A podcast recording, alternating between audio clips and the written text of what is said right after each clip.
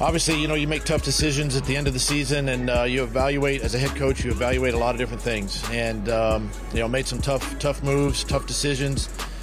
Appreciate what those guys have did for me and, and for the Jaguars the last two years, and and then and then it, my focus was, you know, to get the next next group of guys in there. We've got a lot of work to do this offseason. You know, I had a meeting with Calvin uh, the other day in my office. I had a great talk with Calvin. Know exactly where he's at, and and he knows where we're at. So we're just going to continue to work with all these players and try to come to some some form of compromise, some form of resolution as as the weeks go on. ten ten X L ninety-two point five F M presents Jaguars Today with your hosts Mike Dempsey, Tony Smith, and Dylan Denmark. All right, good morning, everybody. We've uh, done all the hard work, the grueling evaluations, made the tough decisions, and in the end, we've decided we're going to run it back mm-hmm. in twenty twenty-four. I can't help but uh, come away feeling that there was a lot of that yesterday being expressed, particularly about the offensive line. Tony Smith, good morning. How are you? Doing well. Ah, I don't know. They only played together one game, Tone. It, it, it's just continuity and health's sake. Yeah. Did, did we not see, you know, a lot of them getting pushed around? Does it matter who the guy is next to you if you're getting throttled and, and thrashed about because you physically don't match up with the guy opposite you? It might matter to some small degree, but I don't think it's enough to make up for things. If we re-sign Ezra Cleveland, everything's fixed, though, mm-hmm. on the offensive line. I think line. It's all about how you want to take it, yeah. right? And I think a lot of people are really mad at the organization and have good reasons to be, right, after the decisions they didn't make last offseason. But you can even look at that comment from Doug Peterson. They only played together for the one game, right, and say, well, then why would they need Cam back? This guy's hurt. This guy's suspended, right? Like, you can look at it that way. If you choose to look at it that way, you can take that comment that way, but everyone's going to be on the side of, How well, did you take it? Right. I, I took it as they say nothing. That's what I take it as when they're at the combine talking. I think you say nothing, don't lie, right, is the way I feel about it. So when, for instance, when Trent Baalke is asked about their left tackle again, Cam Robinson, he says he's under contract. That's not he's playing left tackle for us. That's right now he's under contract.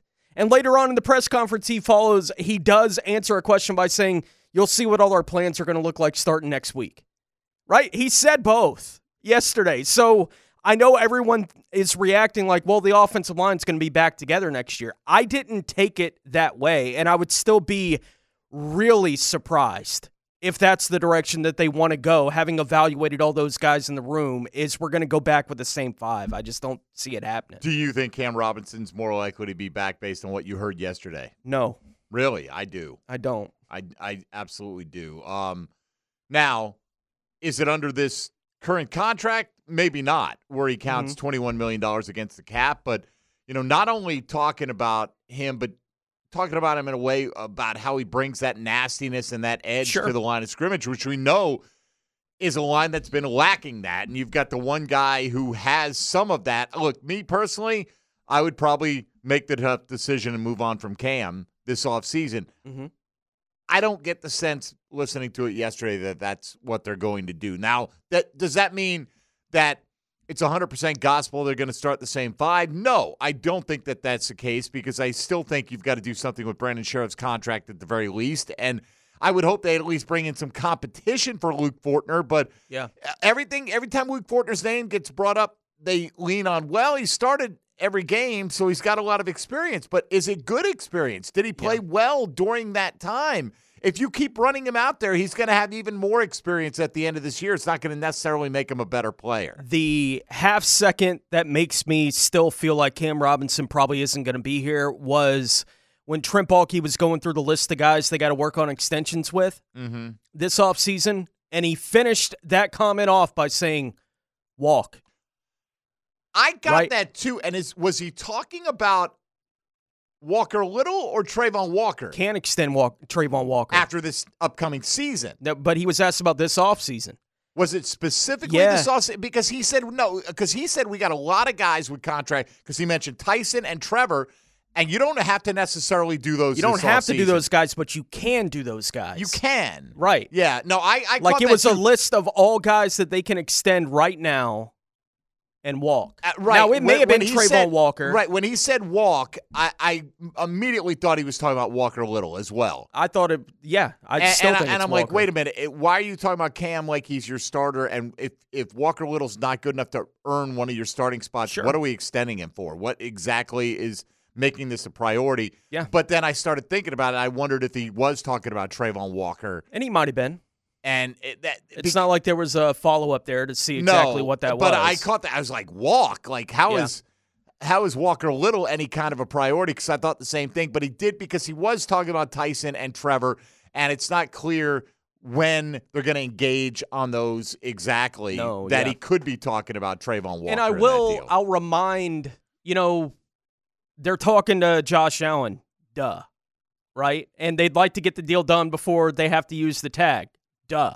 Right? Like, those are all things that are just obviously something they should be working on, that they'd be interested in bringing back Calvin Ridley. Yeah. Obviously, they would be interested in bringing back Calvin Ridley. I think yesterday was the first time that he talked about it as, look, if we have basically, if we have to give up a second-round pick to keep Calvin Ridley, fine.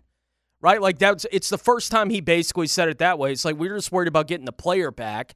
Was the It was the first time he expressed it that way yesterday. But I do go back to last year. At the N F L Combine, franchise tag hadn't been applied to Evan Engram. They still had those three guys that everyone was like, how are they going to prioritize these three guys that are big-time free agents for the team? Now, most of us thought that Evan Engram was going to be the one that was going to wind up getting the franchise tag, but not everybody, right? There was a group that thought Jawaan Taylor may be the guy who's going to wind up getting the franchise tag so that they can extend the window with him and figure something else out. And when we came out of the combine and they applied the franchise tag to Evan Engram, there was a lot of confidence that the deal is going to get done soon. This is going to be a quick one. No, which is the Josh Allen that he's talking to Josh Allen's agent. Good. He should be talking to Josh Allen's agent. But I don't think it even changes in my mind the timeline on the Josh Allen thing. To me, it's like, well, obviously, they were talking to Evan Engram and all these guys last year during this process, this time of year last year as well. They got nothing done with any of them until months later with Evan Engram. I think them saying that they're talking to guys doesn't mean much as they're going to the N F L Combine. I'm glad they're talking to Josh Allen. I hope they get the deal done in the next week. I still just don't expect that's going to be the way it plays out. Well, and it's not just a matter of are they willing to make an offer or anything like that. As we've talked about, Josh Allen's camp may at this point go, hey, we're too close to free agency. Yeah. Uh, you're going to have to apply the tag because I'm not going to sign anything until I see what these other guys are getting, which is something we've talked about. I feel like in the past, they've indicated they're not giving up a second-round pick in the Ridley thing, that it he would did. be a third-round pick. During right? last offseason, he said it basically that way. Right, and now it's like – and was that just a case of they were more confident they'd be able to get something done before now? Here would be my question, though. If you get a deal that Ridley agrees to sign before the opening of free agency, mm-hmm. if you agree to sign it, you know you're giving up the ability to shop that deal around, or maybe you're shopping right. it around anyway at Can the you combine, give us till right? four oh five that day. Right. Yeah. So just give us till four oh five. Like, if you're going to sign it, here's the deal. It's the same deal, mm-hmm. and it will help us put a better player on this roster Absolutely. by us keeping the second-round pick. Calvin Ridley, that what would be the reason to not go along with that other than you want your money this second and not – You know, unless you're using that as some kind of leverage to get the deal a little bit higher. Like, if if that's sure. the way he wants to use it, he could. As but even in the end, whatever yeah. number you agree to, if he agrees to sign it, he can sign it five minutes later once the league year has started. For sure. And it would matter. It would have a huge impact for sure on the Jags. But you know, we started talking about this a little bit yesterday. In the end, does keeping Calvin Ridley trump the draft pick compensation, period? Mm-hmm. And that's today's question today. If it came down to, and we get it, you know, the best thing they could do is get Josh Allen done, and then they could franchise tag Ridley. Yes, it would be. Agreed. Or, or how about this? Get them both done and not mm-hmm. franchise tag anybody. That would be great, too. But if it plays out like this, and it came down to a choice between signing Ridley and keeping the third-round pick, and then in that case, you're giving up your second rounder mm-hmm. uh, in the deal to Atlanta, or keep that second rounder and Ridley sign somewhere else. Which would you prefer? Do, does the second round pick Trump Ridley, or and keeping in mind, it's Ridley on probably a twenty million dollars a year contract or something like that, eating up a big chunk of your cap, one of the highest paid guys on the team, and you get the third round pick. Or do you prefer let him walk and get the second round pick? And it's not a case of let him test the market and maybe he comes back. He's gone. It's one or the other. Do you want Ridley and the third, knowing he's going to get the big fat contract, or do you let him go somewhere else? You have the second. Maybe you now need to spend that second on the Calvin Ridley replacement, uh, for instance, mm-hmm. is a possibility. So uh, it's a simple one-click uh, vote there at M D underscore ten ten X L. You can hit us up as well at ten ten X L Fat Tony and at ten ten X L Denmark. Ain't no laws when you're drinking claws, baby. Pockets, I hear, uh, generally successful uh, track meet for the Baldwin kids last night. Oh, yeah, night. We did a good, pretty good job yesterday. I was pretty uh, pretty content with what we did. Had a couple of kids that ran uh, personal best times and uh, you know, good good first track meet. Fantastic. All right, good uh, good job uh, to all those First Coast athletes out there uh, competing in whatever you're competing in these days. Uh, we got Johnny O joining us live from Indianapolis coming up in under ten minutes from now. We'll take you there live coming up next uh, with the man from Jaguars dot com, and we'll hear some selected thoughts from Doug Peterson and Trent Baalke today, mm-hmm. and encourage your feedback as well. You heard it all day yesterday on ten ten X L, or hopefully you went back and listened on one of our apps or on the website, and Uh, go back and, and uh, listen at your leisure. But regardless, you had plenty of opportunities to hear what Doug Peterson and Trent Baalke had to say. We'll play you a few of those comments. Uh, otherwise, we'd be here until about four in the afternoon, honestly. There's a lot of those guys yes, there is. Longer than yesterday. That. And that's fine. You know what? Uh, we appreciate the, the opportunity and uh, glad to bring you that so you can hear from those guys firsthand. But we'll discuss what we heard and what we learned, if anything, Uh, yesterday throughout the course of the program today. So don't forget to vote in the poll. six four one, ten ten gets you on board on the All Pro Roofing phone lines or the text line designed by Lifetime Enclosures. But coming up next, we speak with the senior writer from Jaguars dot com live in Indianapolis at the Scouting Combine. John Oehser will stop by Jaguars today on ten ten X L and ninety-two point five F M. Let's ring up another guest on the All Pro Roofing phone line. Oh No's with Jaguars dot com's John Oehser. Brought to you by Kingfish Pest Control, proud partner of the Jacksonville Jaguars. On ten ten X L. All right, Jaguars today here on ten ten X L, ninety-two point five F M, your home for Jaguar football. The head coach and general manager speaking in Indianapolis at the Scouting Combine yesterday. Frank Frangie, Hayes Carline, Mia O'Brien with continuing coverage throughout the week from Indianapolis, and our, our continuing coverage uh, includes our man Johnny O from Jaguars dot com, the senior writer, also in Indy uh, today and this week. John, what's up? How are you? Guys, I missed my little seat next to uh, Fat Tony, but I'm here in Indy. So, yeah. So we, I'm, uh, we put I'm a, ready. We put a, a very small um, picture of you sitting in the seat right there. Uh, okay, well, I bet you did. Yeah, I bet you did. we, we did. I'm sure it's very small. The, probably the cameras wouldn't pick it up, but I'm just saying it's there. Just know that we miss you, John. Uh, John, I- I'll let you take it kind of open ended. Um, sure. What, if anything, um, caught your ear? You know, caused your ears to perk up. Maybe a little bit of surprise, if anything, from anything you heard from Doug Peterson and or Trent Baalke yesterday. Um. Well, I think it was notable that Doug said he's examining this off season uh, about the play calling. You know, I, I don't think Doug, uh, honestly, last year thought that Press was doing a bad job or thought that anything would have been that much different had he been calling plays. Uh, I know fans felt differently about that, but uh, I think Doug sort of thought that he and Press are of one mind and not a whole lot of difference when one's calling the plays. But he left it open yesterday, certainly, uh, to, hey, I've got to do what's best for the team. I've got to look at it. Uh, and, you know, he left it very open-ended. So I think that was notable. Um, I don't know that very much that Trent said in terms of uh, the progress on free agents. Is that surprising? I mean, he he said conversations have been had with all, uh, and that just sort of felt like uh, – ongoing, to use his words. So that wasn't surprising. I think it was notable in terms of updating that storyline for everybody and just sort of confirming what everybody would have sort of assumed.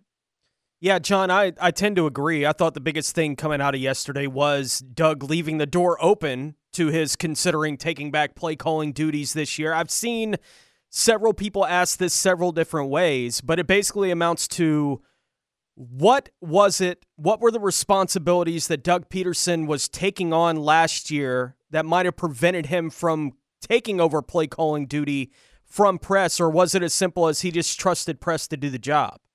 Yeah, I never got the vibe that Doug thought, hey, I want to take this back and I just can't do it because I'm dealing with the defense or I'm dealing with X or Y. Um, I think the spirit of it was more, I think he thought that uh, Press A deserved the opportunity. But much more than that, I think that he looked at uh, twenty twenty-two uh, with, with Press calling plays in the second half of games. And I thought he was ready. Didn't think it was going to be that big of a difference. The defense, I mean, the offense was good in the second half of those games. And I do think throughout the course of the season, I don't think Doug looked at a lot of whatever was going wrong with the offense as Press Taylor not calling good plays. I think what Doug liked about the situation, um, he, he he's talked about it uh, several times, not really getting into specifics, but just being able to manage the game more uh, on game day, not thinking about play calling and thinking more about big picture. Uh, you know, that's tougher to do than you would think when you have your, uh, you know, I'll speak symbolically here, when you get your nose in a play sheet.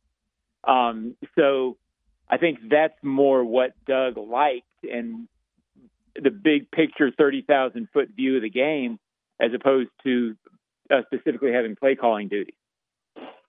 Uh, John Oehser here with us from Jaguars dot com. John, let's uh, talk about the offensive line where, I mean, you can interpret sure. what was said yesterday as uh, our line is set, they just need to be healthy, or maybe it's a complete dumpster fire, but we're not going to tell you what we're going to do, or somewhere in between, right, is probably, yeah, probably where it falls, right? Somewhere in between. But um, Yeah, I, I've got to think it's somewhere in between. Uh, so much of what said in these media availability situations from these guys, they know the topic. Uh, you know, if, if say, for example, if if they think they have to improve on Luke Fortner, well, um, they don't want to come out and necessarily say, hey, you know, we've got to do this, and then not be able to work it in the draft. What if somebody t- takes the centers they want in the draft before him, and then they can't make a move in free agency? Well, all of a sudden you've, you know, said, hey, this guy's terrible. So I, I think that's why you stay vague. I think they do know that the offensive line has to improve. Uh, I, I would still be surprised if Scherff is back just because of the cap number, not because necessarily he's a bad player. Uh, so I thought the interesting thing out of it was it seemed to me that they were both saying that Cam's going to be back. Yes. Um, they didn't bang the table with that, but the way they were phrasing things certainly made it sound like that. Uh, that's news because that solidifies left tackle, Anton's right tackle. Uh, you would think that Walker Little's the swing, uh, may be competing in there. As, again, as we talked about before, even when you think you've got one spot nailed down on the line, there's still a bunch of different things that might happen. So I think something happens, uh, but if Cam's back, that's significant, right? Well, it is, and but you know it depends on, is he back on the last year of this deal where he's scheduled to be an unrestricted sure. free agent next year? He, you know, Baalke at one point mentioned a number of guys who they have to consider extensions for in the near future, and he threw the he just said the name Walk, and at the time he said it, sounded, I thought he was talking about Walker Little, um, right? Maybe Travon Walker. But I, it felt like he was talking about Walker Little, but I was a little confused because well, you got Anton. We know he's not going anywhere. I agree with you. I felt like they were both praising Cam Robinson more than I expected him to yesterday. So if Walker Little has not broken through in the time he's been here, how big of a priority can he be moving forward, John? Yeah, I I missed that. I don't know. Uh, he may have said it, and I just missed it. Um, they can't extend Travon this offseason. I understand that, right. Only a second year. But he, so, it was in the context he was asked about. He, he's got, like, yeah. Tyson Campbell's going to come up and Trevor's going to come up. And whereas you can extend them, you're not sure. necessarily going to do that this offseason either. That's why I was a little confused when that yeah. name came up. Yeah, that would have confused me as well. I I, I wish I had a good answer. Uh, saying I don't know isn't great radio, but I, I'm not sure of that because I'm with you. I would have sort of assumed right now that uh, Walker Little entering the last year of his deal w- would seem a – I wouldn't expect that as an extension this offseason. Uh, but, you know, I don't know all the ins and outs. So I don't know. Bad, ra- bad radio answer. Did anything that Trent or Doug said yesterday help you solidify your ideas to any level about what you expect them to do in the draft? Um, not really. I mean, I uh, they were asked specifically about corner, and I know corner is the way everybody's going, uh, or you know, uh, not really because I guess like you guys. There's so much smoke screen. They're trying to decipher it on February twenty-eighth when I can't decipher it on April second. Just seems like folly. But, but uh, you know, clearly they were more, I don't, I don't know if the word's aggressive, but more specific on corners, saying, look, we we know we have to address it. Uh, that was a little more pointed than you usually get this time of year. Uh, does that mean they have to do it at seventeen? Uh, you guys follow the draft as much as me. Uh, as soon as you say they have to do something at number seventeen, they do something else after that and then address corner in the second round and surprise you. But I got to think corner on the first uh, two rounds somewhere in there. Well, John, the key to addressing it in the second round is having a second round pick. Sure. As we know now, apparently, oh, it doesn't really matter that much if it's a second or a third rounder.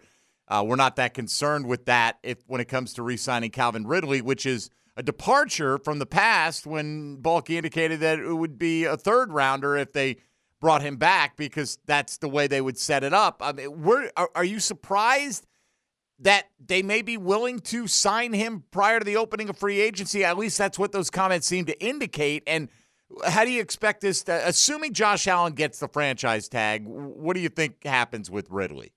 Well, it sounds like they – Well, if he gets the franchise tag, then I think they get something done with him before March thirteenth.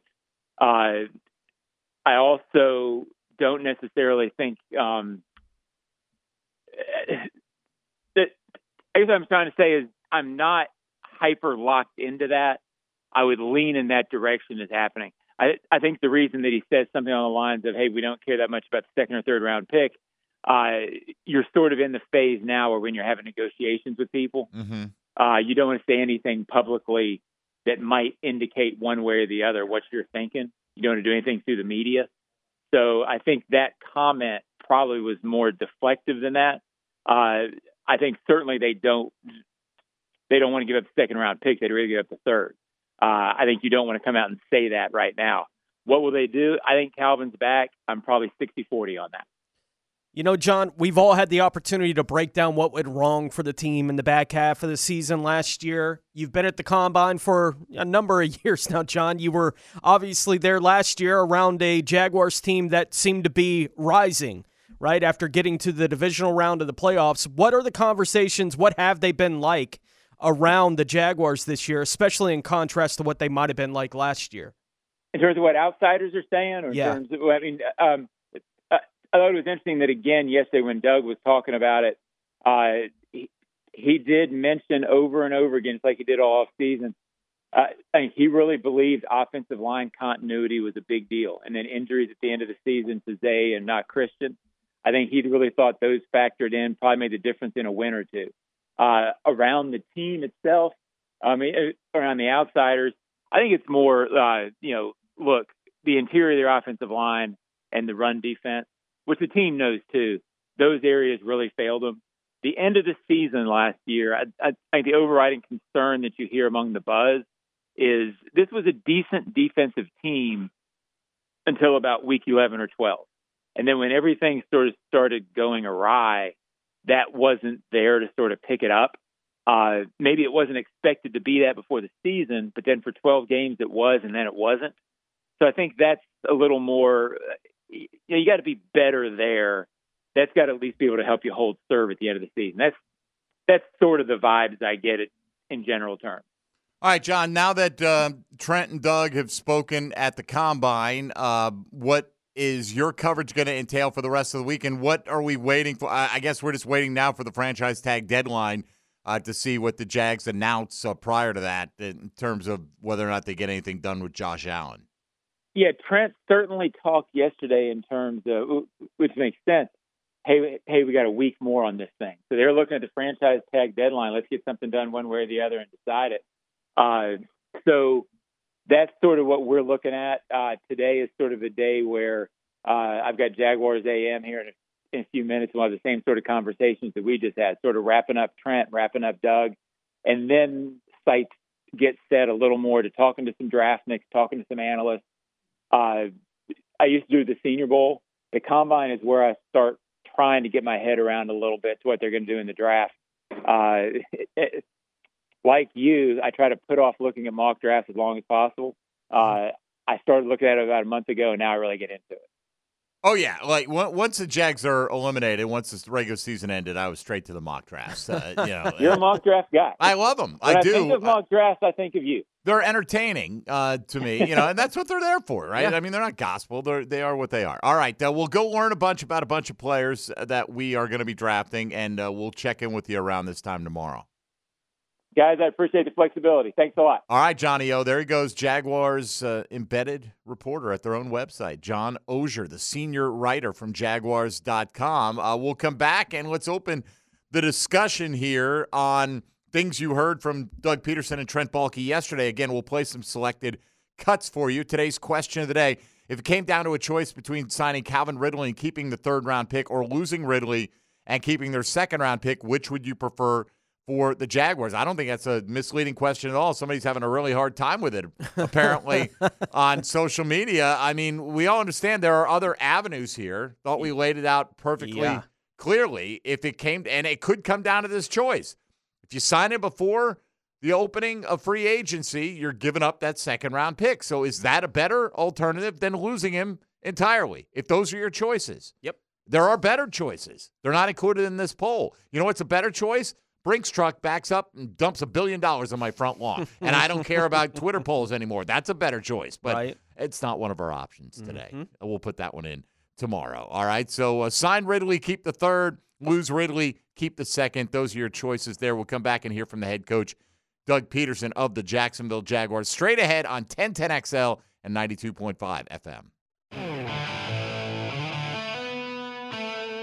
Now, more Jaguars today on ten ten X L. All right, if you want to hear Frank Frangie's sit-down interviews with Doug Peterson and Trent Baalke, they are available at ten ten X L dot com in the on-demand section. You can go back and listen at your leisure. Uh, they had those interviews. They did their podium interviews with the media at large, and then they did a local media scrum as well uh, with the uh, folks like Mia O'Brien and Hayes Carline are up there. So there are a lot of opportunities. Tony, we've pulled this audio from a variety of those sources here to try to give you an overall general sense of the storylines coming out of the scouting combine from a Jaguar perspective yesterday. So we'll start in with Doug Peterson, and the play calling thing has been, you know, something that people harped on obviously a lot throughout the season. No doubt. Early in the offseason, are we going to get rid of Press Taylor? Want to move on? Da da da da da. Uh, at least will Doug take back play-calling duties. And uh, he was asked about this yesterday, and he talked about areas needed to address and fix when it came to play-calling. Are there things we need to address and fix? Yes, there are. And we've done that already this offseason, the last six, seven weeks being in the building. Um, do we have to get better? Yes, we do. Coaches have to. It starts with us. Um, listen, it starts with me, and it starts with the coordinators, and then it trickles down. So my... Um, my confidence is high.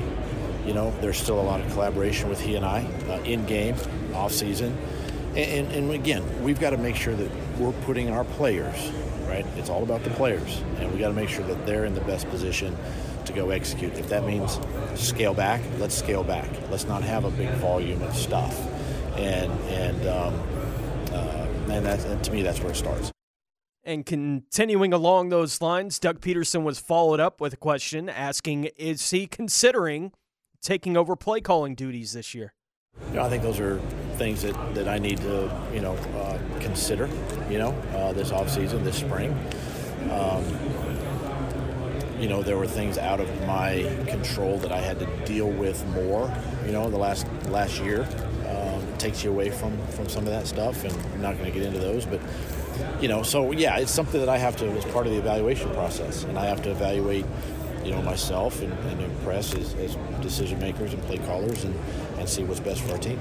It's interesting. Uh, before we get to what's interesting there, final mm-hmm. comment on that, just a direct follow-up. So to be clear, Doug, you've not decided whether you or Press Taylor will be calling the plays this year. I mean, those are, again, I haven't decided, but those are all ongoing conversations that um, you know, Press and I will have and, and um, you know, go from there. Hard to find too many people that came away from listening to Doug Peterson yesterday in as many uh, moments in front of a microphone that don't believe that he's taking back play calling. Right? Well, because, Tone, you know, a lot, there are a lot of ways you can answer this question without answering it directly, mm-hmm. you know. Um, but the fact that he's putting it out there, that this is such a thing that he's dwelling on and thinking about, in some way you're already undercut Press Taylor as the play caller, right? Just the fact that, well, this is an unsettled thing. We're going to have to take a long, hard look about whether or not it's right for me to take away the duty that I gave him full-time last year. In a sense, you've already, you've set him up at worst as a guy that if he does have play calling duties, the first time you call a third and one that isn't successful, everybody's all over this guy. And mm-hmm. look, it, that's the nature of people in play calling, but I certainly came away thinking that the more he wouldn't commit to answering the question, and I get it, if you don't have an answer, you can't give an answer, but I feel like, look, this is his ship. Whatever the, the other stuff he was dealing with that he, quote, didn't want to get into, yeah. it's a little mysterious to yeah. me, right? I mean, yeah. Mike Caldwell's in his second year. You would think that side of the ball is less of a burden on your attention because you've yeah. got a guy now in his second year as the O C.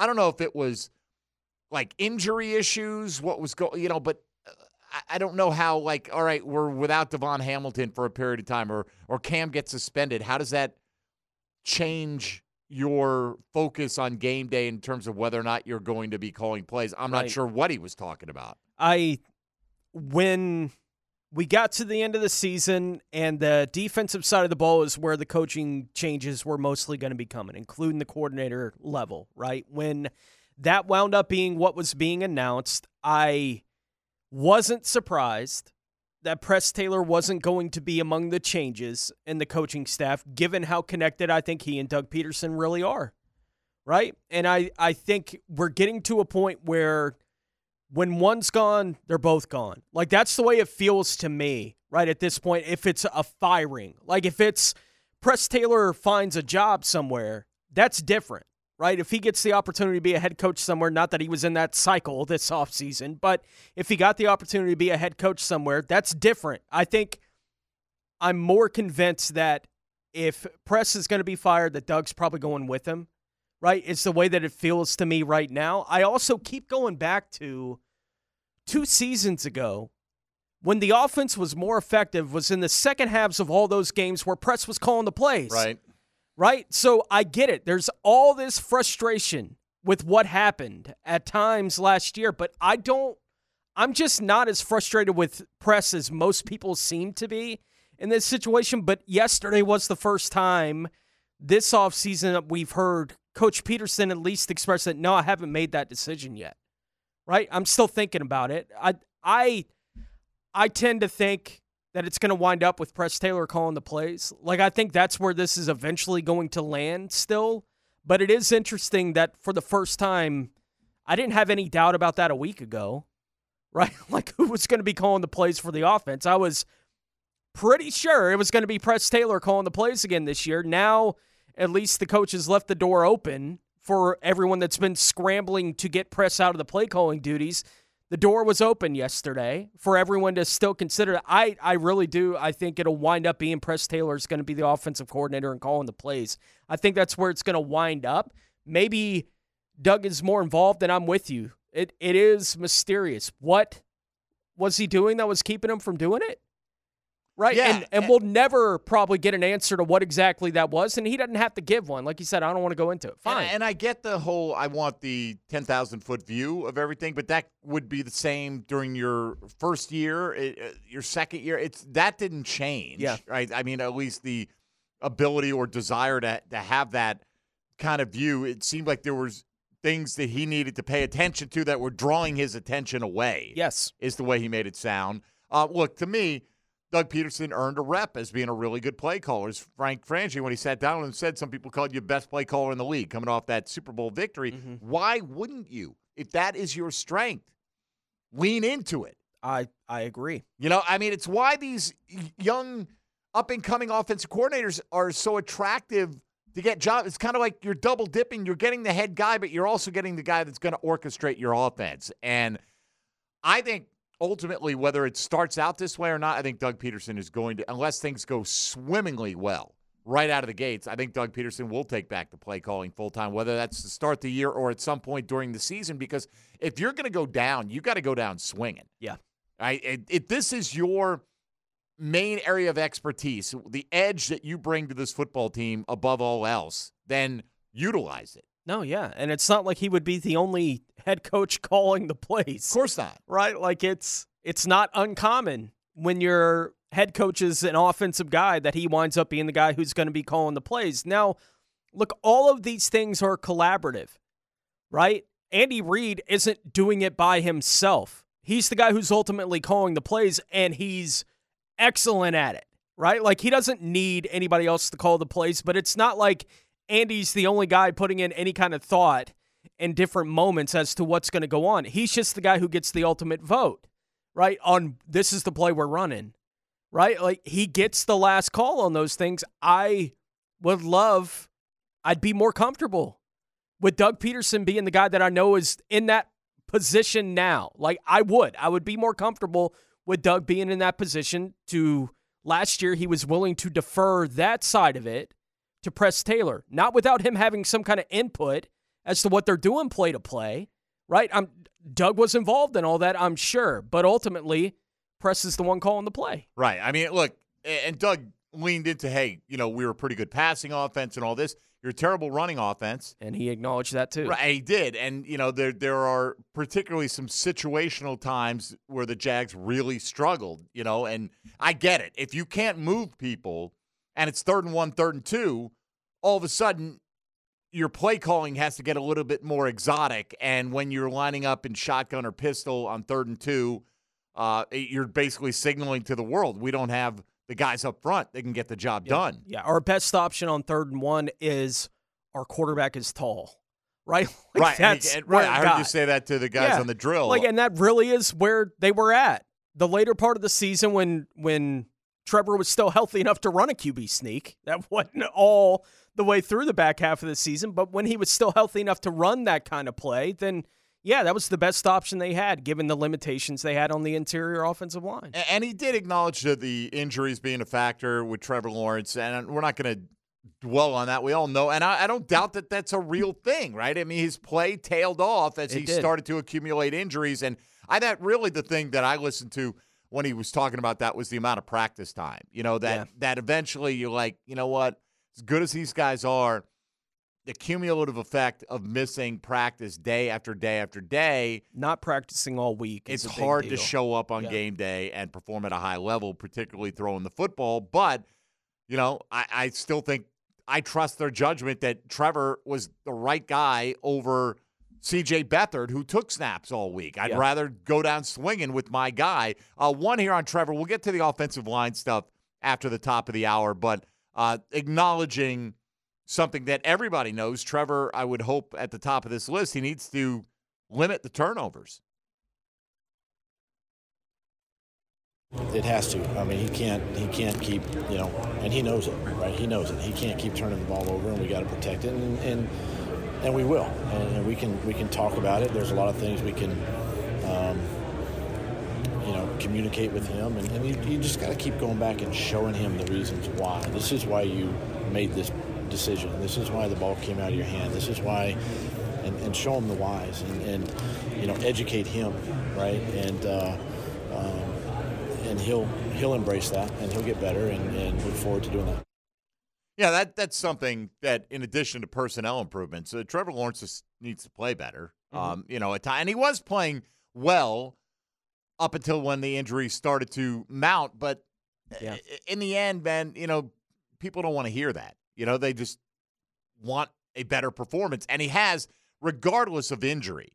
Tony, he's turned it over way, way too much, and you know, whether it's been interceptions in the red zone, just general poor ball security in the pocket, whatever the case may be, uh, you're killing yourself. You're killing your team when you do that. This team doesn't have that kind of margin for error. I mean, if he could have cut down by about eight, you know, one every other game, what he did last year, Jags are probably a playoff team. Yeah, they only got to win one more game. Right. Yeah. So, um, you know, nobody is ignoring the fact that, yes, granted, needs better protection, needs weapons, all these things. Trevor Lawrence needs to be better himself on top of that. Uh, what about the offensive line? What about all these comments about Cam Robinson? We'll hear what Doug Peterson had to say, and uh, we'll hear from Trent Baalke coming up in hour number two as well, weighing in on a number of these Jaguar-related issues. If you have a comment or a question, Jaguar-related, six four one, ten ten on the All Pro Roofing phone lines or on the text line designed by Lifetime Enclosures. This is Jaguars Today on ten ten X L and ninety-two point five F M. Jaguars Today on ten ten X L. Had a lot of injuries, Tony. Just need to stay healthy. That's all, right? Super Bowl champs. I mean, look, there is something, too, if you stay healthy. Might have been a little bit better. Might have won one more game, and you might sure. have been in the playoffs as the division champs. But does everybody else get to stay healthy, too? Do they get to pick? Obviously Which not. guys? Uh, just us? Is that how that works, right? If, if only all our guys stay healthy mm-hmm. the whole time and play up to their capabilities, we'll be just fine. Mm-hmm. Um, all right, I want to get into the offensive line through the eyes of Doug Peterson here and Trent Baalke as well, but we'll uh, finish up with some Doug thoughts. Uh, first, uh, some of the stuff that he said to the local media, and then a few of the comments that he made from the podium yesterday. You may have heard some of this uh, throughout the course of the day yesterday. And again, uh, go back and listen. Frank Frangie with one-on-one sit-downs with both Doug Peterson and Trent Baalke available yep. in the on-demand section at ten ten X L dot com. Um, and here's Doug, though, starting things off on the Cam Robinson front, said he hopes to have Cam back. I hope so. You know, as an organization, I mean, he's under contract, and, and I, I just think that, you know, Cam brings an edge. Cam brings uh, some physicality, you know, to the offensive line. He has to. He's an, he's like Trevor. I mean, he understands that. Hey, his his role is to, to help this team win, and and can't can't put the team, can't put the players, can't put us in situations that he did last year. Now the injury is out of you know anybody's control, but talking about the suspension, right? And and um, it's about being a pro. And, and listen, these are conversations that. Um, Cam, we know he's had, we've had, you know, um, and you know, I definitely like having him on the team. Uh, he, he's fun to be around, brings a lot of energy out there, um, and he makes us better. You know, there's there's definitely a line, and I don't think that they don't collaborate. I'm sure Peterson and Baalke talk about these mm-hmm. kind of things, right? But there is a, you know, a hey, I let him coach. I let him handle the contract stuff, and they try not to step on each other's toes publicly that yeah, much. They certainly walked that line yesterday. They did yesterday, yeah. right? And and maybe they do it when they feel like it's to their advantage. But regardless, you know, this is a co- you ask a coach, do you want Cam Robinson? Well, yeah, I think we're better with Cam Robinson. Mm-hmm. That doesn't mean you're not asking him, do you want Cam Robinson with a twenty-one million dollars cap hit, or right. do you not want Cam Robinson and have only a five million dollars cap hit, right? And that's not his end of it. Does Doug Peterson want Cam Robinson? You bring some edge, mm-hmm. right? That's the thing, Tony. It's evident. You know, we got Dave Campo on here practically daily, harping on this is like the number one thing this team needs an infusion of uh, is attitude and edge mm-hmm. on the offensive line. And I think you're hearing that to some degree from Doug Peterson. Now, remember the last time Trent Baalke spoke a couple weeks after the season ended, he said, I don't want to go down the road of Cam Robinson when he said, hey, Josh Allen will be a Jaguar, but I'm not going to speculate on the future of some of these guys. Well, wait a minute.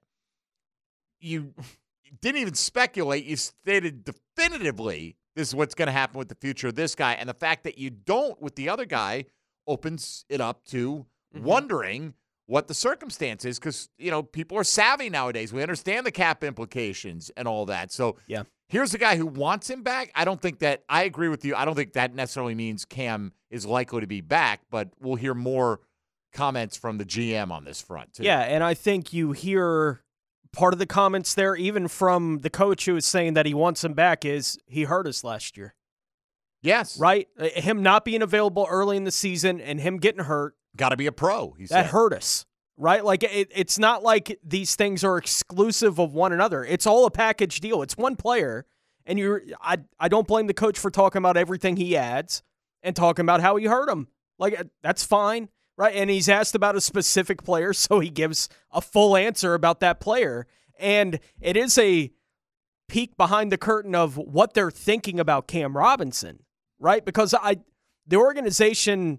You've never heard them express anything that makes you think they just don't like him. Like, I've never heard them express anything that makes you feel that way about mm. it. It just may finally be to the point where it's, you know what, that amount of money, we're not doing that, right? Like, it, we may finally be... Like him as a player. Right, to that kind of point work. With Cam. So we'll see how that works out. But Coach was also asked about where he believes the guy who's been the target of most of the frustration from the fan base last year, Luke Fortner, the second-year center, where he feels like Fortner needs to improve. Here's the thing, you know, with Luke, and you know, he's he's he's started for the last two years for us, a lot of games, and if not all of them. And um, um, you know, there's there's strengths and weaknesses that every player has to has to work on. And I'm not listen, I'm not gonna get into what we have to work on with him specifically, because I think that's a um, that's a, just a one-on-one conversation with with player and coach, but. But he knows where he needs to get to. We know where we want him to get to, and it's our job to help him get there.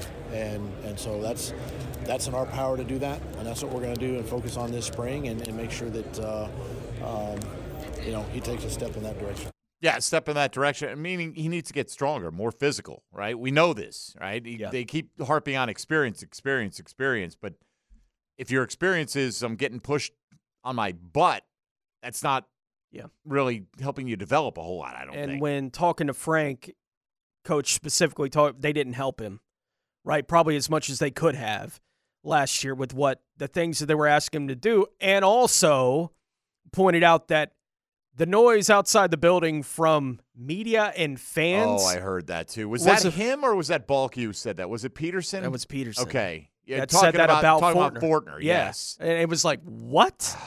Come on, man. Like, that affected the way he was playing, that the fans think he stinks? It got into his head.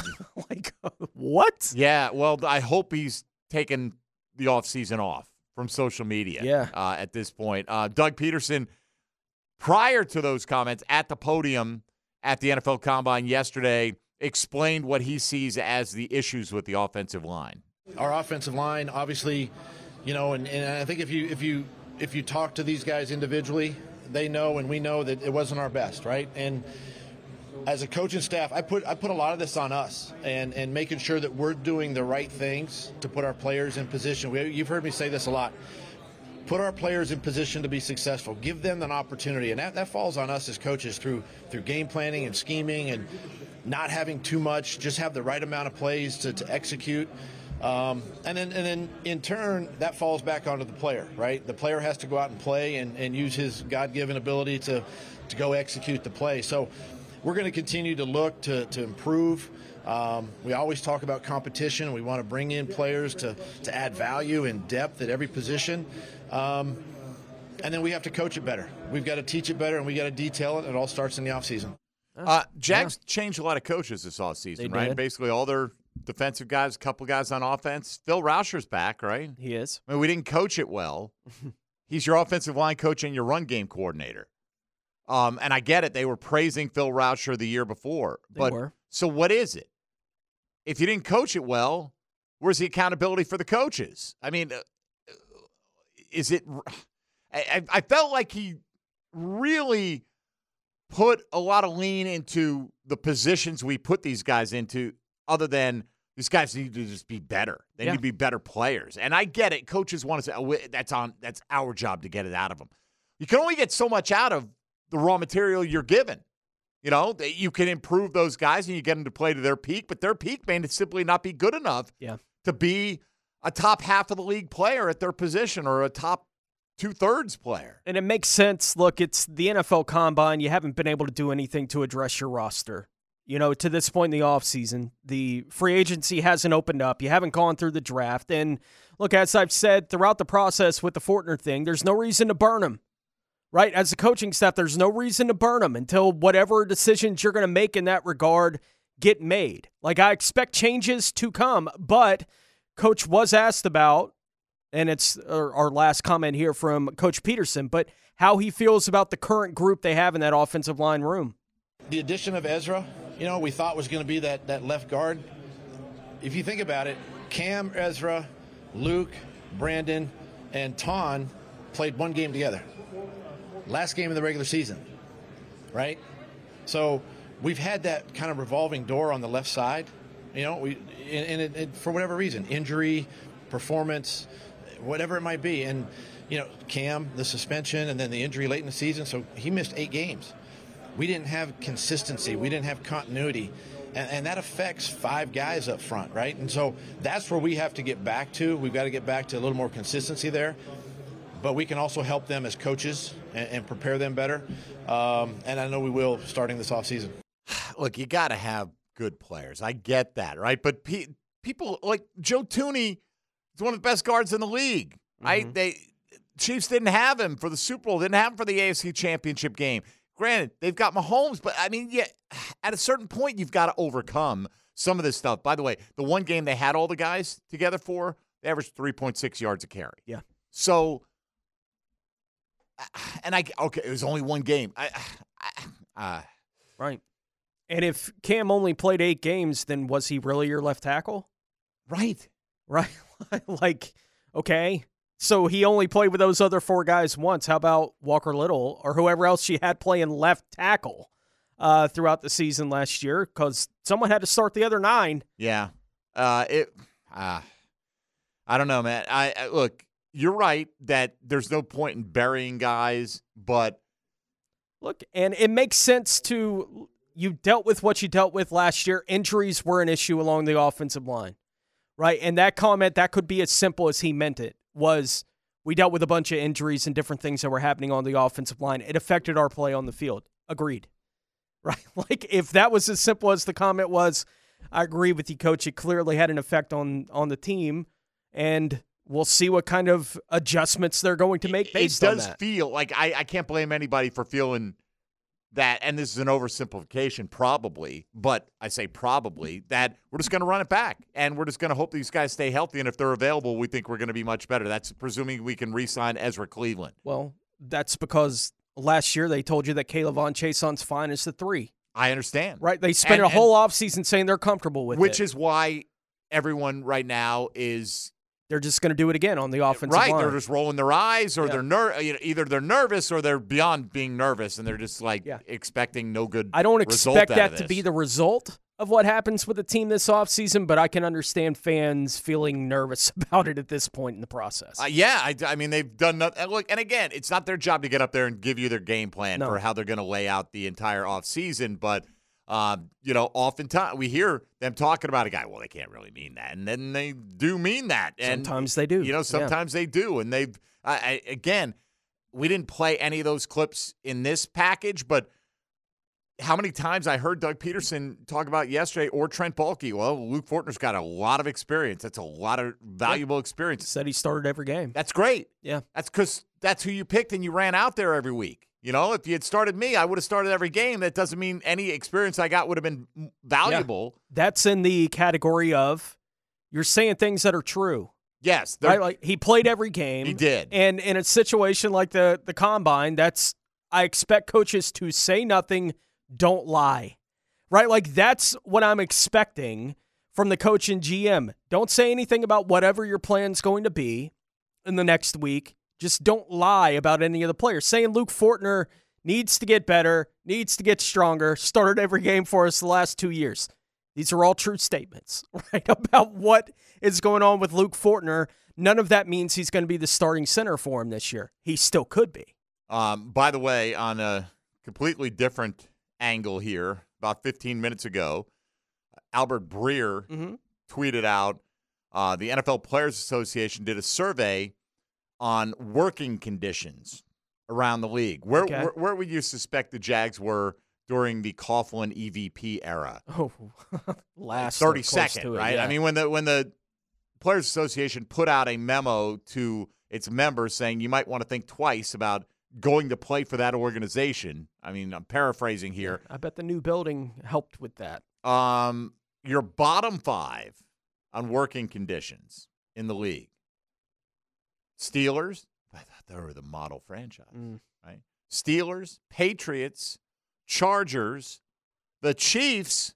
Wow. Quit your yapping. We've got Super Bowls, right? I mean, mm-hmm. like, does it? How much does it matter what the working conditions are? How bad can they be if they've won the Super Bowl the last few years and then the Commanders are in the, the bottom five? The top five best working conditions, if this matters to you out there, the N F L player, uh, N F L P A player survey, and it could matter to a pending free agent. Mm-hmm.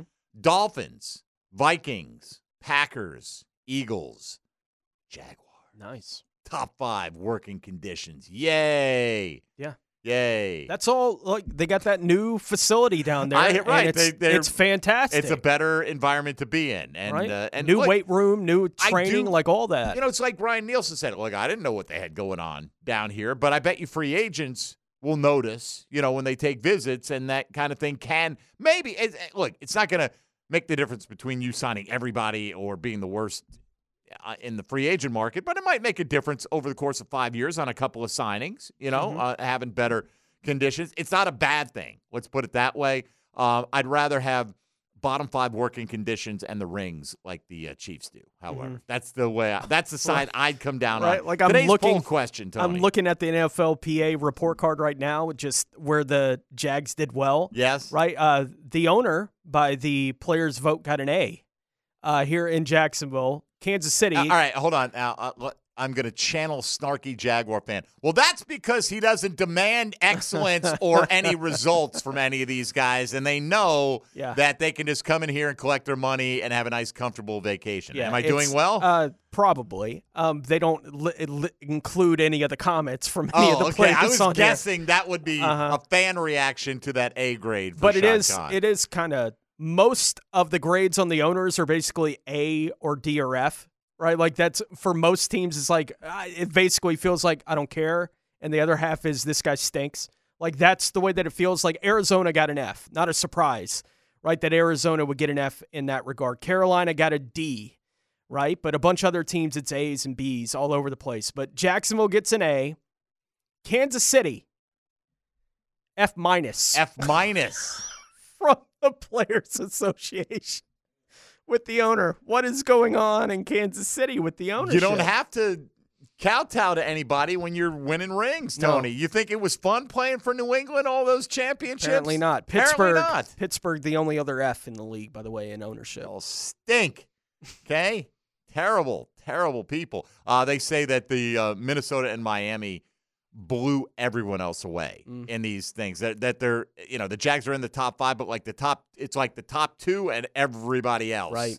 Uh, and Minnesota's got brand new facilities up there as well. And that's, uh, you know, that's what players like. It's yeah. why they pour all this money into these college locker rooms and weight rooms and all that. Uh, people want to be pampered and treated like stars. And hey, it's good work if you can get it. All right. We'll come back and we'll hear from your favorite guy, Jacksonville, Trent Baalke. General manager of your Jacksonville Jaguars, weighing in on a number of Jaguar-related issues. Mike Dempsey, Tony Smith, Dylan Denmark here with you. This is Jaguars Today on ten ten X L and ninety-two point five F M. Jaguars Today on ten ten X L. Working. You know, that's an ongoing discussion that we're having with his agent. Uh, in fact, later today I'm going to have another meeting with him as well, so just ongoing. Nose to the grindstone, Trent Baalke. Just going to get this thing done, Tony. He's been, you know, beating a path to Josh Allen's agent's door. Basically camping out in the yard. Uh-huh. We're going to get this thing done. What if they do? They might. I hope so. I mean, he knows what the benefits are. It's not stupid. Maybe ineffective. I don't think Trent Baalke's stupid, mm-hmm. right? Like, you know, if he believes this, he's stupid. All right, whatever. You know what I mean? Like, I think he understands the implications for the salary cap, for the flexibility, for having yeah. say over whether or not Calvin Ridley returns. Right, and like we just had the long conversation about the offensive line stuff going on, reacting to what Coach Peterson had uh-huh. to say, and it's still cloudy to me, you know, how committed they are to Cam Robinson being back. Like, I, I think there is still room in that. I think it's been very clear throughout the process they want Josh Allen and Calvin Ridley back, right? It's trying to figure out exactly how you're able to pull that off. And, look, I thought it was very clear last offseason that they were interested in keeping two, at least, of those three big-time free agents, that they were interested in keeping all three. At this time, at the Combine, that's the way they were still expressing. We want them all. Right? We're trying to figure out how to do it with them all. They got one. When everything was said and done, they got one of them. It's not that they weren't interested in keeping all three, but they were able to keep hold of one of those guys, given the contract negotiations and everything else that was going on. So, yeah, I am one hundred percent sure they want Josh Allen and they want Calvin Ridley back. It's not as simple as wanting them back to get them back. All right, well, here is Baalke on recently meeting with Calvin Ridley.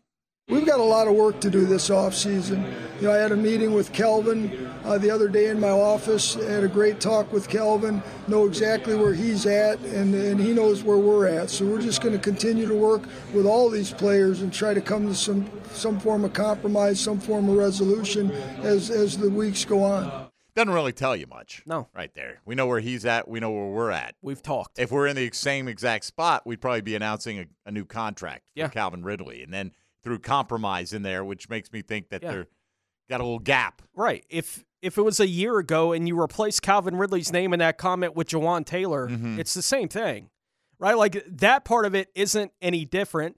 Uh, Pete, it, Trent Baalke was also asked about how important is the difference between giving up a second or a third round pick to get Ridley back in the building.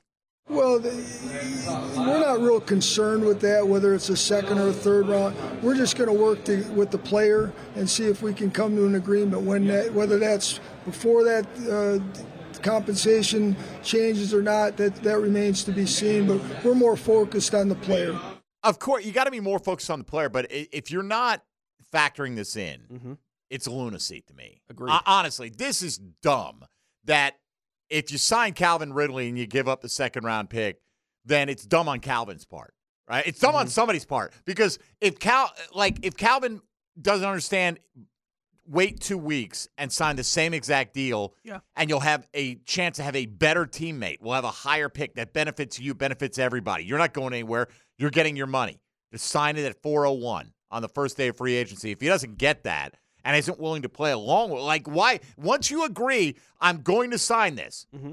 What's the the drawback to waiting? Doesn't seem week? to be any. Doesn't seem to be any, right? I mean, nothing realistically. Oh, you get less a week's less interest. Okay, I, unless he needs the money today, and, and you, know, you know what I mean. Like, I, I don't think that will be. I don't think that's the case. The case. So, yeah. um, I, th- this is a departure though from yeah. Trent saying. It'll be a, yeah. It won't be a second. And maybe that departure is an expression of how important getting a deal done with Ridley is. Maybe it is. Right? Like maybe that's as simple as that, as what that is, but it is, you know, people are going to react to it. Which is what we're asking you today. Yeah. The question of the day uh, is if it came down to a choice between keeping Ridley and keeping your third round pick or losing him and keeping your second round pick, knowing that you're going to lose one of those picks. Yeah. Either way, you already lost the third, but it can upgrade to losing the second.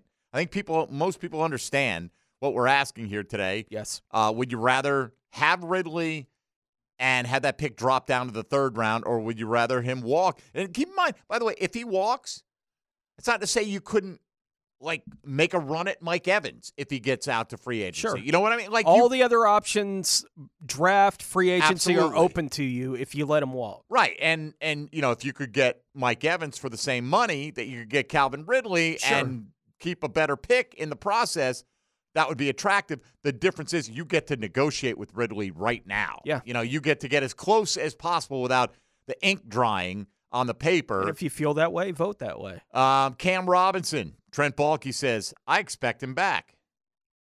I don't know where where, where the ambi- ambiguity was. Uh, he's under contract, and the expectation is that he will be back.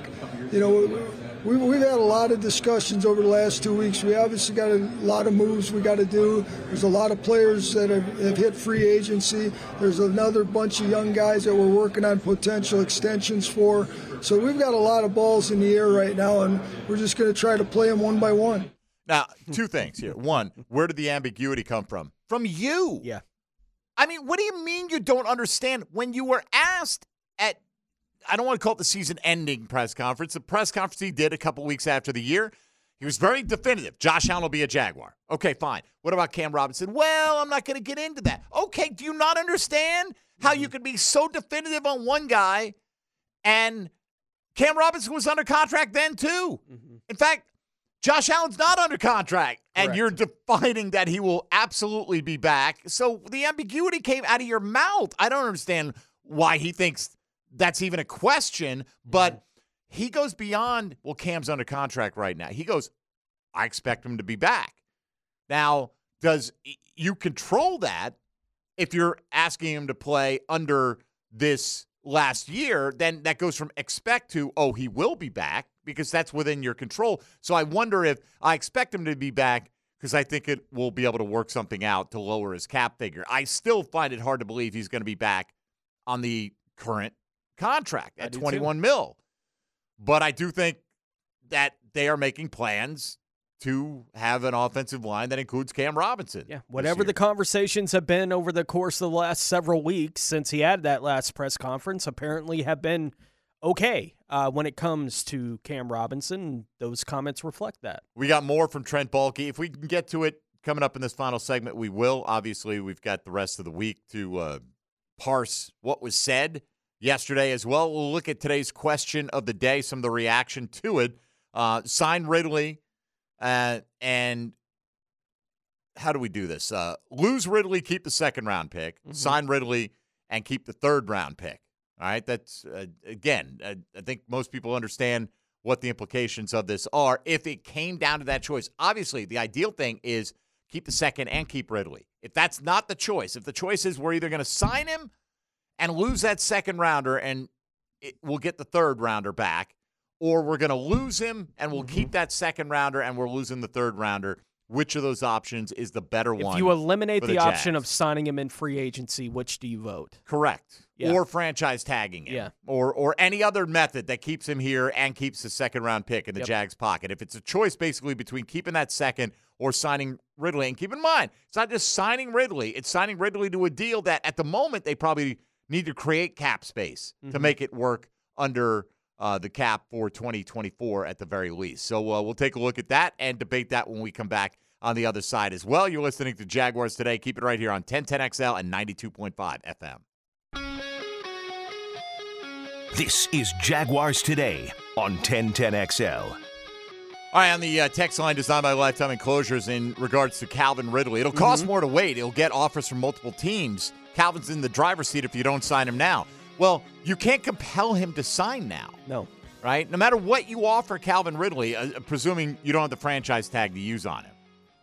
You're using that on Josh Allen in this hypothetical. Yeah. Calvin Ridley can say, okay, I appreciate the offer. I'm going to wait a week. I want to see what I'm going to get. What else I'm going to get. Yeah. So, you know, and whatever number. So can you come up with a number that makes him go, all right, fine, I'll sign this now. If he's willing to sign now. Yeah. Then why wouldn't he be willing to sign on day one? That you know, if can you make, can you even craft an offer that's willing to, that would make him willing to not listen to what other people were going to be willing to pay him?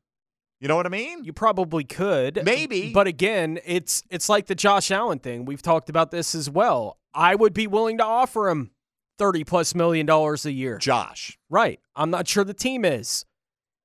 There might be people out there that are willing to offer Calvin Ridley, twenty-six, twenty-seven million dollars a year.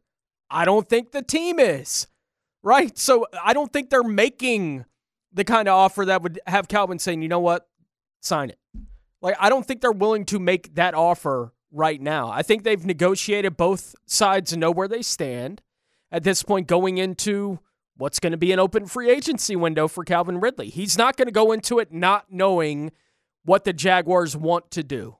Right? Not knowing what the Jaguars offer likely is going to be to him and probably will get offers from other teams and come back to the, the Jags and say, this is what they're telling me, right? Are you willing to match this? I want to stay here. Are you willing to match this? Right. Right? Like, that's how this process is going to work. If you're in that group that would be willing to give Calvin Ridley twenty-seven million dollars a year, say that. And, and here's the thing. If Ridley's willing to take that today, yeah, or next week before free agency opens, all right, Calvin, you're de- you're going to sign for this, right? Mm-hmm. Okay, you'll sign today. Still wait because it then, helps then the team. Then do it on, on the day that it yeah. opens up. If you're really willing to do that, then and if you're not and and you want to start shopping it around at that point, then we're going to start looking at other mm-hmm. alternatives as well, mm-hmm. because you know it's apparently they're not going to move on from anybody. They feel like they're in a pretty good spot cap wise from what they're saying, so yeah. makes me wonder how aggressive they're going to be in trying to, you know, other than signing their own guys back, sure, you know. And how how well did Ezra Cleveland play? I don't know. You know what I mean? I do not know. You know, yeah. that that's one of their priority guys that they're trying to get back right now. All right, well, they can we... talk to him right now. They can't talk to any of their other priorities because they're not free agents yet. Right? Except for, like, Ridley. Right, I mean, like, they own, can right, talk to the guys, guys they can right, talk to. I understand. And so, yeah, they're probably interested in all the guys that they know. All right, let's uh, take a look at today's question of the day and give it the old ten ten take. ten ten ten ten take. Now, Mike Dempsey's ten ten take, brought to you by Leonard Truck Accessories. All right, we understand there are more than two alternatives in yes. how things can go down with Ridley. But if it came down to sign him before free agency opens up, knowing that you're going to lose the second round pick, right? You're going to lose a second or a third. Mm-hmm. In this scenario, you'd lose the second, you'd have Ridley for If I don't know signing him now. I don't know what yeah. the number would be. Yeah. Okay, twenty plus million a year, probably. Probably. The other one, nope. You lose him because you don't want to give up that second round pick, and he's going to walk when free agency comes. What's the better plan? Do you want to mm-hmm. sign him and keep the third rounder, or lose him and keep the second rounder? I think that's pretty clear to everybody, right? I, Everyone, I would anyone so. who would be yes. voting in this poll, I would think, has been following this issue uh, along. Tony, I don't want to lose Calvin Ridley if it's the difference between one round. Mm-hmm. If I felt for sure that I knew that this was a great drafting team, that we could go out and I could get a guy who's going to cost me less over the course of his rookie deal than Calvin Ridley will for one year. Sure. I think I might want to go that way. But here's the thing. You get Calvin Ridley and, in this scenario, a third-round pick. It's either the second-round pick or it's Ridley and the third-round pick mm-hmm. is what you get. And I think having Calvin Ridley, it'd be like if Calvin Ridley didn't play for this team, okay, and you had a second rounder, and the, the third rounder you had was a compensatory pick, which is where the Jags stand right now, mm-hmm. what they expect, and you said, man, we're interested in Calvin Ridley. To guarantee him signing with you, would you drop that second rounder down to a third? Yeah. I'd do it. Yeah, I would too. I, I look at it and say, do I think Calvin Ridley is worth a second and a fifth round pick? Yes, I do. Right, because they've already given up the five. Right. Like, that's out the door. And they're honestly, they've given up the three. Right. Like, do I think that he's worth that? Yeah. Do I think he's worth the difference between a third and a second is what it comes to, plus yeah. the contract. Right. Like, it's, yes, I think that he is. Uh, given the options that are going to be available to him in free agency, I do. I think he's worth it. That's easily the direction I would go, would be sign Ridley, keep the third, even if it costs me the second. I'm I'm firmly in that camp with the Calvin Ridley thing. And I'm still in favor of the Jags drafting somebody, a wide receiver at some point that's their guy. Like, I'm still in favor of them going at in that direction at some point in this year's draft, even if they bring Ridley back. It doesn't have to be at seventeen, and obviously it wouldn't be in the second round under that scenario. Uh, but, yeah, I'm still in favor of them drafting and developing a young guy to eventually be a top-of-the-depth chart type a player for this franchise. But Calvin Ridley, I think, is that type of player right now. He may not have hit those fourteen hundred yards and all that last year. I I thought he was a good player last year. Could have been a better year for him, but I expect even more out of him if it's year two in a Jags uniform. Uh, three out of four going that way, by the way. Sign Ridley, keep the third as opposed to lose him, and keep the second. Mm-hmm. Uh, seventy-four point five percent out of over four hundred fifty votes on that so far. On the text line designed by Lifetime Enclosures from K C and Jack's Beach, you know, if Ridley and Baalke had the agreement that you're talking about, in other words, here's the deal, we're going to wait, Baalke would be saying exactly what he's saying now. Look, I'm willing, I'm not going to sit here and give Baalke an offseason grade, right? And I, I, I agree with this this yeah. text, but, like, I'm not sitting here going, oh, Baalke's absolutely going to screw this up. I am fearful, but I'm willing to say, hey, you know what? Got a deal. If imagine if he gets a deal done with Josh Allen and he does franchise Ridley, and then however that plays out, even if he plays on the tag, yeah, you know, and then we go about our business. Well, let's, you know, then we'll get, well, he's going to stick with Luke Fortner. Well, let's find out. If they keep both and make changes on the interior offensive line, good. But, right, right. Like, I'm I'm holding out the possibility yeah. that those things can happen. Yeah. Will they happen? Are they likely to happen? I don't know. I Work thought to do. I think yeah. there's more wholesale changing that, that needs to take place on the offensive line than they seemed to indicate yesterday. But again, if they're just keeping their cards close to the chest and don't want to tip their hand to anybody, fine. Okay? Uh, mm-hmm. I, I mean, anything they've done today or said yesterday isn't the final word on the subject. The, the final word is whether or not you get that thing done with Josh Allen. And then if you don't and you apply the franchise tag later on, do you get a long-term extension done? Does he? When does he show up? Is he forced to play under the tag? Whatever uh, the question may be, that's a whole set of issues. Then, okay, right. You don't have the franchise tag. How does it work out with Ridley? Who do you bring back? Are you really paying Cam twenty-one million dollars, or is he really going to eat twenty-one million dollars of your cap space right. this year after he's been okay, but I don't think great? Maybe he's your best option. I mean, let's let, they've got to get answered before we can ultimately judge. I get the fear. A lot of people have a lot of trepidation that it's going to go in a direction they don't want it to. Sure. Totally understand that. Yeah. Uh, but that doesn't mean doesn't it mean has it to go to. that way. Yeah. Uh, when it's all said and done. All right. Uh, let's, I'm sure, I don't know if they're tired of it, but they had uh, a lot of uh, Peterson and Baalke yesterday on X L Prime Time. Probably a little bit more today, I would imagine. Let's say hello. Now, the two-minute drill, brought to you by Tire Outlet. Tire Outlet is now hiring. Visit tireoutlet.com slash careers, equal opportunity employer.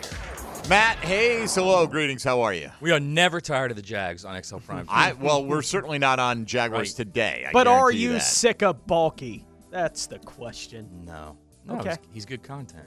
uh, I, I get sick of the same old, same old over and over and over again. I felt like yesterday, and maybe it's just the way we're interpreting it, it felt like, huh, do they really feel that much more strongly about, you know, certain aspects of the offensive line? Like, I mean, Baalke came flat out and said, I expect Cam will be right. That here. was the that was the big news, I think. He didn't say, you know, we'll see. You know, right. and, and then he said, He said, I He's don't under understand. Contract. I, well, but then why didn't you say that when you were asked about it a few weeks ago when you said, well, I don't really want to get into that? And then he goes, I don't understand where the uh, the ambiguity ambiguity comes from. Came right out of your mouth.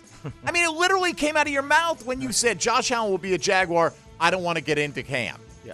It's That's like where the, it came from. It's not like the person asking didn't know he's under contract this year. Right. We know. Right. We're aware he's under contract for one more year. Is he going to be here? So um, I mean, that was important, but I also think, like, it sounded like, again, it's just me, it sounded like they're doubling down on the entire line. That's what it sounds like, Man, right? Is... Bring back Ezra. I mean, I, I'd be. I mean, is is Scherff really going to play at that cap figure this year? Can't you know? imagine that. I can't imagine Cam plays at his cap figure right. though either. Right. You know, uh, so we'll find out. Like like Tony said, if you get up there, two jobs. Don't lie. Say you don't, nothing. Have to, you don't have to say yeah. anything, but just don't. Your first job is don't well, lie. I mean, you know, they can say all these things. Cam's under contract, yes, but when you say, I expect Cam Robinson to be a Jaguar, you have say over whether or not he's a Jaguar. So don't, Pencil that don't, in, man. don't tell yeah. us, well, I expected him, but I thought it would go different. Well, that's what you expect. You're creating an expectation in the fan base that the tackle position is asked and answered, whether it's under this deal or some modified deal that Cam's going to be here. Right? Well, it's also like he's under contract. We expect him. In other words, he's putting the onus on him. It's not on him. It's on you. Well, we know he's going to show up. Right, right, right. You know, if you're paying him twenty-one million dollars, he's going to be here. I don't understand where the right. The onus isn't on him. It's on you. By the way, Matt, if uh, the Jags treated players' families better, Ah. Uh, they they might have been a top four team uh, in the N F L P A poll. Did you see the poll that came out? Not. They they poll you on the players, and like seventeen hundred players, that's a big sample size, replied on how are the facilities, how's the weight room, how's the food, how's this. Jags got A's and B's in everything except treatment of families They got a D minus. But wow. still, they were so good in everything else. Oehner got an A. Okay, this is from the players. Now, a D minus. A D minus for treatment of families. Everything else, the B minus was the worst that they got in any other yeah. category. They finished fifth overall. They went into with the fifth highest grade. Something must have happened there with that D minus that I they all rallied around. Well, they went right like it was last year when they had specifics coming out with it, and it was about especially uh, players who had wives with kids that were there and newborns, and it's, there wasn't easy places to go. To take care of the baby. Like, that kind of thing was the major complaint. And you look at across the league, right, the family services is the one that grades the lowest. Like, it's it's basically. Wow. Like, it's not that it's bad everywhere, but it's bad. It's bad in more places in that specific category mm. than any of the other categories. And I think that does speak to our teams putting enough attention on that right. kind of thing. And I get it. Like, before they had the new facility especially, it's like, where can anyone go? Yeah. Like, they changed one of the bathrooms downstairs to a family bathroom. To a family bathroom. And it was like, well, that makes sense. Why don't they have a bunch of these, yeah. you know, in different places around the facility for the families? Well, we hear, uh, how are they going to attract any good players? How are they ever going to win with, you know, when they have bad ratings, right? Well, Kansas City's in the bottom five. Yeah. Of the whole league in right. terms of, of right. how they treat their players. Right. Just protect your quarterback. Bottom five. And start there. Oehner, the Oehner, like Clark Hunt got like the worst Oehner grade. F really? minus. Really? Anyone yeah. that, Shad got an A. Yeah. So, you know. Something's not right. Don't don't look at Shad. It ain't Shad's fault. Right? Uh, all right, uh, Matt, uh, have a good show today. All right, thanks, guys. More from the Combine, I'm sure. Mia O'Brien checking in live. Uh, Hayes and Frank later on this afternoon. Mm-hmm. We'll have more from the Combine tomorrow. We'll have another live report from John Oehser as we go along throughout the course of the week. Uh, so that will do it for us today. Thanks to Johnny O for stopping by live from Indy in the first hour. For Tony Smith and Dylan Denmark, I'm Mike Dempsey. We appreciate you listening. We'll be back at it again tomorrow from ten to noon with more Jaguars Today here on ten ten X L and ninety-two point five F M.